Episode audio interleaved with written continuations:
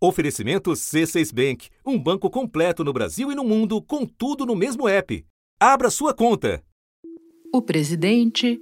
O governo federal não aumentou impostos durante a pandemia e não aumentará quando ela também nos deixar. O ministro. Nós não vamos aumentar os impostos. O povo brasileiro já paga impostos demais. E mais recentemente, um sub do ministro. O nosso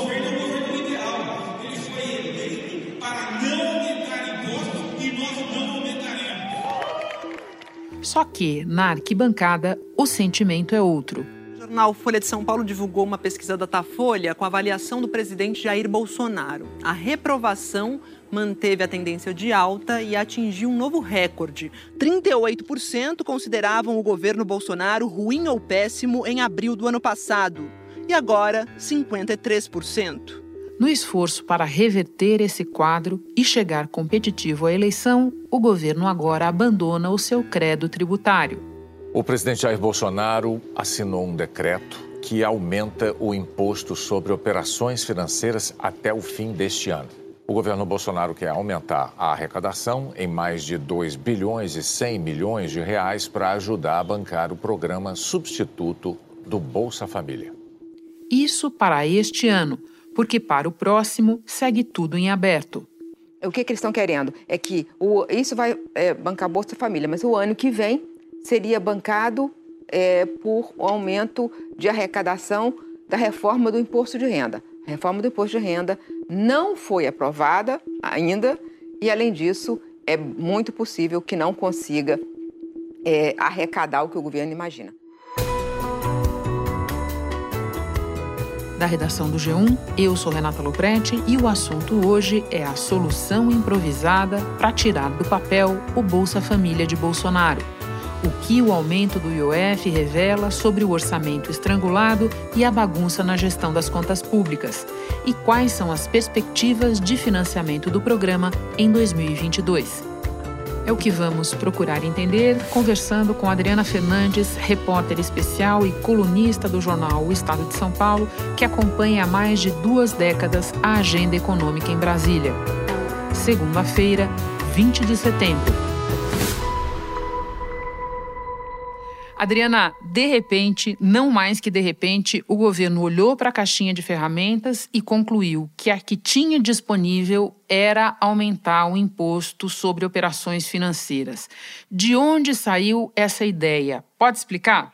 Eu explico. Primeiro que o IOF ele é um imposto regulatório, então ele pode ser acionado sem que seja necessário o envio de um projeto para o Congresso. Portanto, é bem mais fácil é, adotar esse tipo de imposto, além do IOF, tem o imposto de importação, o IPI, são impostos que o governo lança mão por meio de decretos. Mas no caso, o governo tinha sim outras opções, Renata, para adotar essa medida, que é uma medida particularmente necessária por conta de uma regra, uma regra que é muito importante, uma regra é, que trata da necessidade de que toda vez que o governo criar uma despesa obrigatória permanente, que no caso é o novo Bolsa Família, que foi batizado como Auxílio Brasil, é necessário uma compensação, ou com aumento de receita, no caso aí o imposto de operações financeiras, o IOF, ou com corte de despesas. Como você sabe, corte de despesas ninguém quer fazer aqui em Brasília, Renato. Nós vamos falar de corte de despesas ainda, mas antes eu te pergunto que sinalização o governo pretende dar ao escolher essa opção, aumentar o IOF? Olha, ele está aumentando o IOF porque ele quer é, fazer esse Bolsa Família. O presidente Jair Bolsonaro teve péssimas notícias, notícias de queda da popularidade, chamou ministros para uma reunião no Palácio do Planalto e ele quer botar na rua esse Auxílio Brasil e precisa botar esse ano, porque a lei eleitoral impede que lançamento de programas permanentes em ano de eleição. Então ele tem que fazer esse programa. O auxílio emergencial está acabando. Há uma pressão política aqui em Brasília muito forte para a prorrogação do auxílio emergencial por mais meses, tem um cálculo também que o auxílio ele atinge um número maior de beneficiários. Aí tem o problema da regra do teto de gastos, não tem espaço do lado das despesas e, portanto, o governo queria, o governo e a ala política queriam fazer essa prorrogação do auxílio emergencial com crédito extraordinário, que é um, um tipo de crédito, Renata, que não entra no cálculo do teto de gastos, mas exige sim que seja uma para uma ação de urgência e, e intempestiva, né? Que esteja que não é mais o caso da pandemia da Covid-19. Então, técnicos eh, da, do Ministério da Economia não recomendaram o, a prorroga, não recomendam a prorrogação do auxílio e o governo partiu para fazer esse lançamento, eh, arrumar esse Auxílio Brasil até o final do ano. O secretário especial do Tesouro Nacional, Bruno Funchal, afirmou hoje que o aumento do IOF vai permitir que o valor médio do Bolsa Família passe de 189 reais para 300 reais. Os pagamentos começariam em novembro, após a última rodada do auxílio emergencial. Mais tarde, o Ministério da Economia disse que a fala de Funchal foi genérica sobre o novo valor e que haverá um anúncio oficial sobre o programa. Importante lembrar para quem nos ouve que o IOF é um imposto federal bastante abrangente.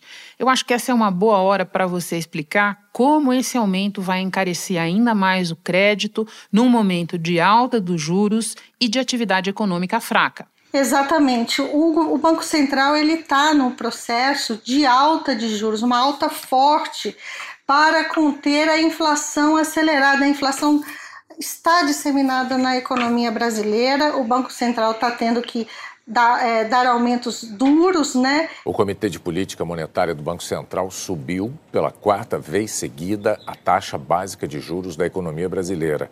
A alta dessa vez foi mais forte, de um ponto percentual. Isso elevou a Selic para 5,25% ao ano. O comitê também já sinalizou que vai voltar a subir os juros em um ponto percentual no próximo encontro. E esse aumento esfria a atividade econômica e ela esfria via crédito, via redução de investimentos e tantas outras repercussões da alta, da alta de juros. E o crédito já estava é, sofrendo com essa política monetária mais apertada e agora vem essa nova medida que vai comprimir ainda mais o crédito. A partir de segunda-feira, a alíquota anual do IOF para empréstimos de pessoas físicas vai subir de 3% para 4,08% e de 1,5% para 2,04% no caso de empresas.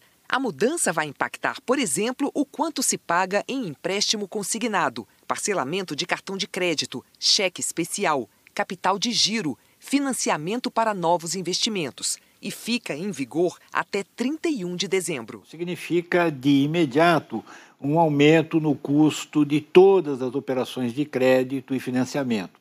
É, operação financeira é qualquer tipo, por exemplo, cartão de crédito é uma operação financeira, é, tomada de crédito para crédito imobiliário, por exemplo, enfim, qualquer tipo de operação financeira vai pagar, vai ficar mais cara. É, isso vai para toda a economia. As empresas também estão tendo um aumento desse custo do crédito e isso elas sempre repassam para os preços no momento que a inflação já está alta.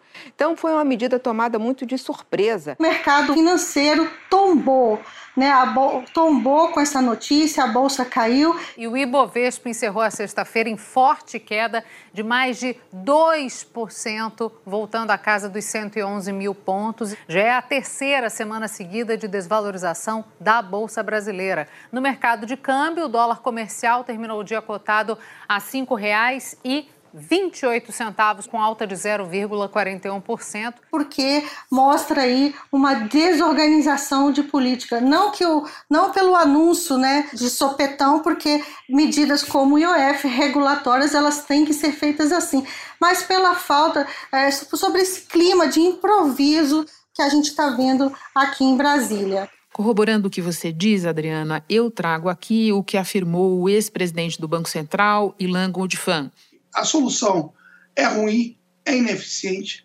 é, vai dificultar o crescimento, tudo fica mais difícil. Agora, você tratou de lembrar, na primeira hora desse aumento, que esta não é a primeira vez em que o governo se vale de alta de impostos para atender alguma demanda do presidente Bolsonaro, apesar de isso ir na contramão do que ele sempre disse a respeito de impostos, certo? Confere, o presidente Jair Bolsonaro, na campanha, a transição e durante todo o governo, bate no peito para dizer que no seu governo não tem, não terá aumento de imposto, mas isso não é bem verdade. Esse ano o governo para atender também uma determinação de Bolsonaro que estava pressionando os governadores para reduzir o ICMS, que é o imposto cobrado pelos estados sobre combustíveis e diesel, ele acabou é, aumentando o imposto cobrado, o imposto cobrado dos bancos, a CSLL. O governo publicou uma medida provisória com mudanças em outros impostos e benefícios fiscais que vão compensar essa perda de arrecadação. A medida de maior impacto vai valer de julho a dezembro é o aumento da CSLL, Contribuição Social sobre o Lucro Líquido, de instituições financeiras. Para os bancos, a alíquota sobe de 20% para 25%. E para garantir essa desoneração, nessa mesma linha aqui de necessidade de cumprir uma regra fiscal. Então, não é verdade é, esse discurso do presidente, porque de olho na eleição, de olho no auxílio Brasil, que ele conta muito para melhorar a sua popularidade, ele está, sim, aumentando imposto. E também a gente pode ver ao longo é, dos últimos meses, ele tem ah, reduzido tributos é, também para atender sua base gente viu isso na bicicletas, armas e videogames, né? O que mostra é uma total é, falta de prioridades do governo, é, cobrado sobre vários produtos do mercado financeiro, mas principalmente sobre os financiamentos que as empresas e as pessoas físicas tomam nos bancos. E isso, é, no momento da pandemia, momento de retomada, encarecer o crédito é, não, é, não é uma notícia boa. Por isso, a reação é, do mercado financeiro, dos bancos, a FEBRABAN, Federação Brasileira de Bancos, também reagiu à medida em nota. Em nota, a Federação Brasileira de Bancos disse que o resultado da medida será o desestímulo aos investimentos e mais custos para empresas e famílias que precisam de crédito. E que esse aumento do IOF é um fator que dificulta o processo de recuperação da economia. Adriana, o decreto que aumentou o IOF veio à luz no mesmo dia em que o governo encaminhou ao Congresso, na Surdina, um plano para reduzir incentivos fiscais, sobre o qual você escreveu que não vai dar em nada. O que é que isso revela sobre o improviso, sobre o atabalhoamento que tem cercado essas decisões? Renata, aqui em Brasília o que a gente mais ouve entre os políticos e o pessoal do governo, nossa, como que a gente tem um tamanho das renúncias tributárias, né, que são incentivos, benefícios tributários que o governo dá e deixa de arrecadar. Isso é um montante de 4% do PIB brasileiro e sempre o discurso é como se fosse assim um clichê.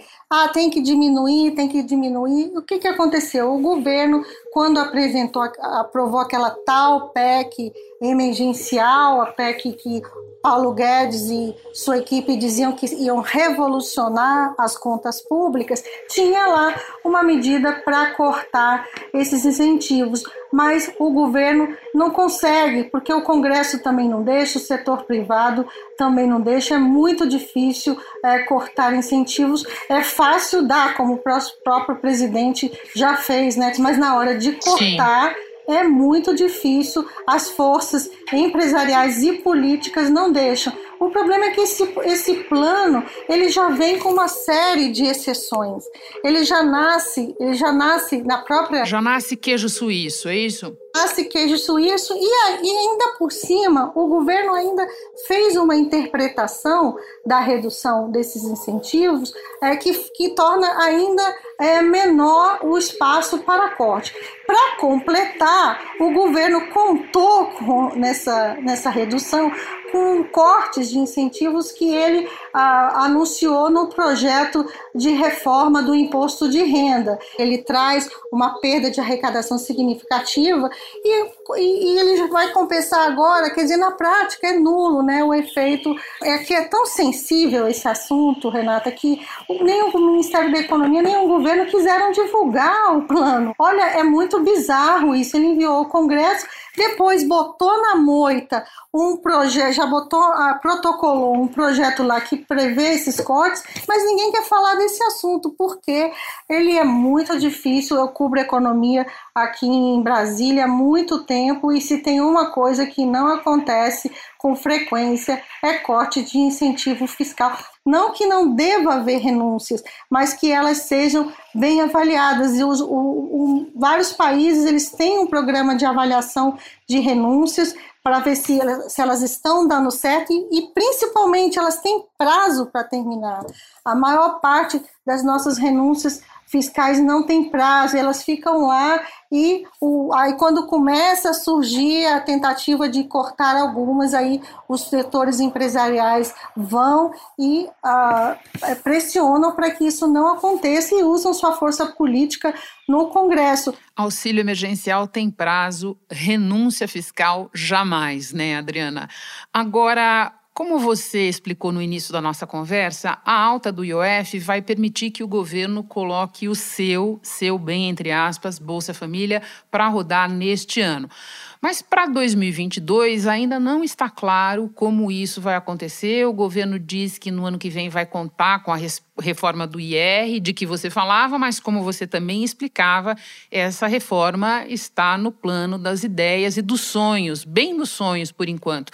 Por que, que não é tão simples criar espaço para esse novo Bolsa Família em 2022? Não é tão simples porque a disposição para cortar despesas, ela não é real nem do governo, nem do Congresso, porque se, o, se os dois, se tanto o governo quanto os parlamentares, senadores e deputados estivessem realmente fazendo esforços para melhorar o programa social, tão importante nesse momento de saída da pandemia, que teve aumento da pobreza, eles estariam encontrando espaço, mas eles querem fazer essa política com viés eleitoreiro, querem também fazer obras fazerem obras eleitoreiras e, sobretudo, querem mais emendas.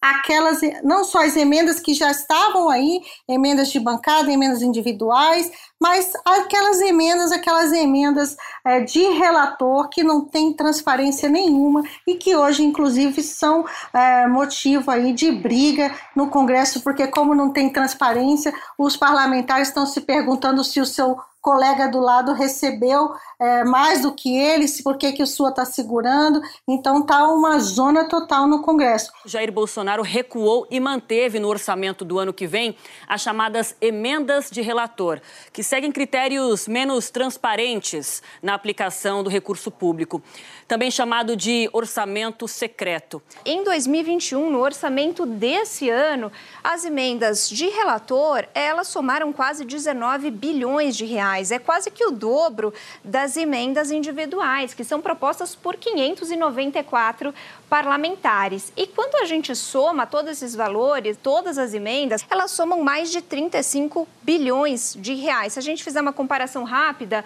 é o orçamento de um ano do Bolsa Família. No caso do Bolsa Família em 2022, ele não está garantido porque esse é um aumento temporário e vai valer só para financiar o Bolsa Família até o fim do ano. Depois tem uma conta de 60 bilhões de reais para ser bancada. É, o, o, programa Bolsa Família, que, que é original, que está previsto no orçamento enviado ao Congresso, é de 34,7 bilhões de reais. Tem um gap aí muito grande e esse gap está sendo difícil de ser coberto porque tem a desoneração da folha também para alguns setores para 17 setores que vai, que vai ser, é, tudo indica que será aprovado e consumir também espaço do orçamento, e tem, sobretudo, os famosos precatórios. Adriana, só acrescentando um dado de análise política ao que você diz, tudo isso acontece num momento em que o executivo, o Palácio do Planalto, não tem nenhuma condição de resistir ao bafo quente do centrão no cangote. Né? Agora, para viabilizar o programa em 2022, o governo precisa abrir espaço, se possível, sob o teto de gastos, e os precatórios entram nessa equação. Eu termino te pedindo que nos explique como eles entram. Teto de gastos é uma regra que está na Constituição que ela limita o crescimento das despesas à variação da inflação. Portanto, todo ano as despesas, com base nessa regra, não podem aumentar, não tem que ficar dentro desse limite. Acontece que o governo veio com ou recebeu uma fatura da justiça bem maior do que eh, ele estava contando, uma fatura de 89,1 bilhões de reais de precatórios, que são sentenças eh, que já foram decididas em contra o governo, tanto de empresas quanto de pessoas físicas. O que acontece é que esse precatório, essa dívida, que é dívida certa e já decidida, não cabe nesse orçamento de medidas eleitorais que o presidente quer fazer para 2022. A proposta de emenda à Constituição que propõe o parcelamento dos precatórios enviada pelo governo ao Congresso Nacional vai gerar uma economia de 33 bilhões e 500 milhões de reais no próximo ano.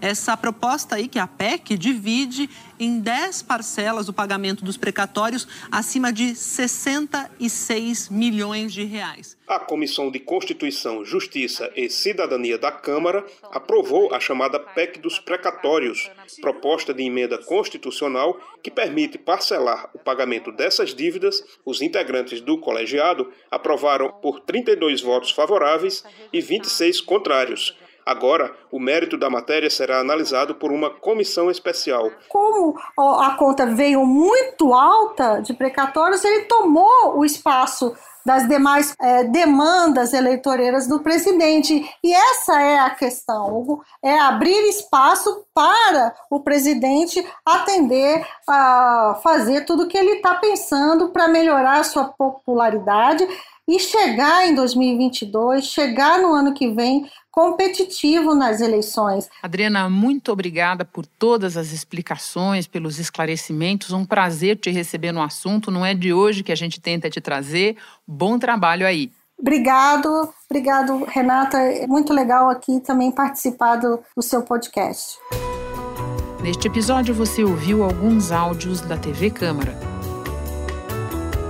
Este foi o assunto podcast diário disponível no G1, no Globoplay ou na sua plataforma de áudio preferida.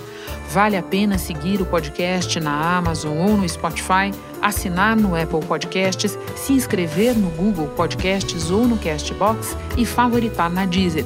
Assim você recebe uma notificação sempre que tiver novo episódio. Eu sou Renata Loprete e fico por aqui. Até o próximo assunto.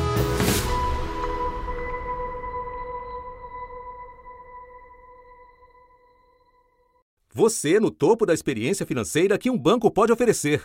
Escolha um banco completo no Brasil e em qualquer lugar do mundo. Abra sua conta no C6 Bank.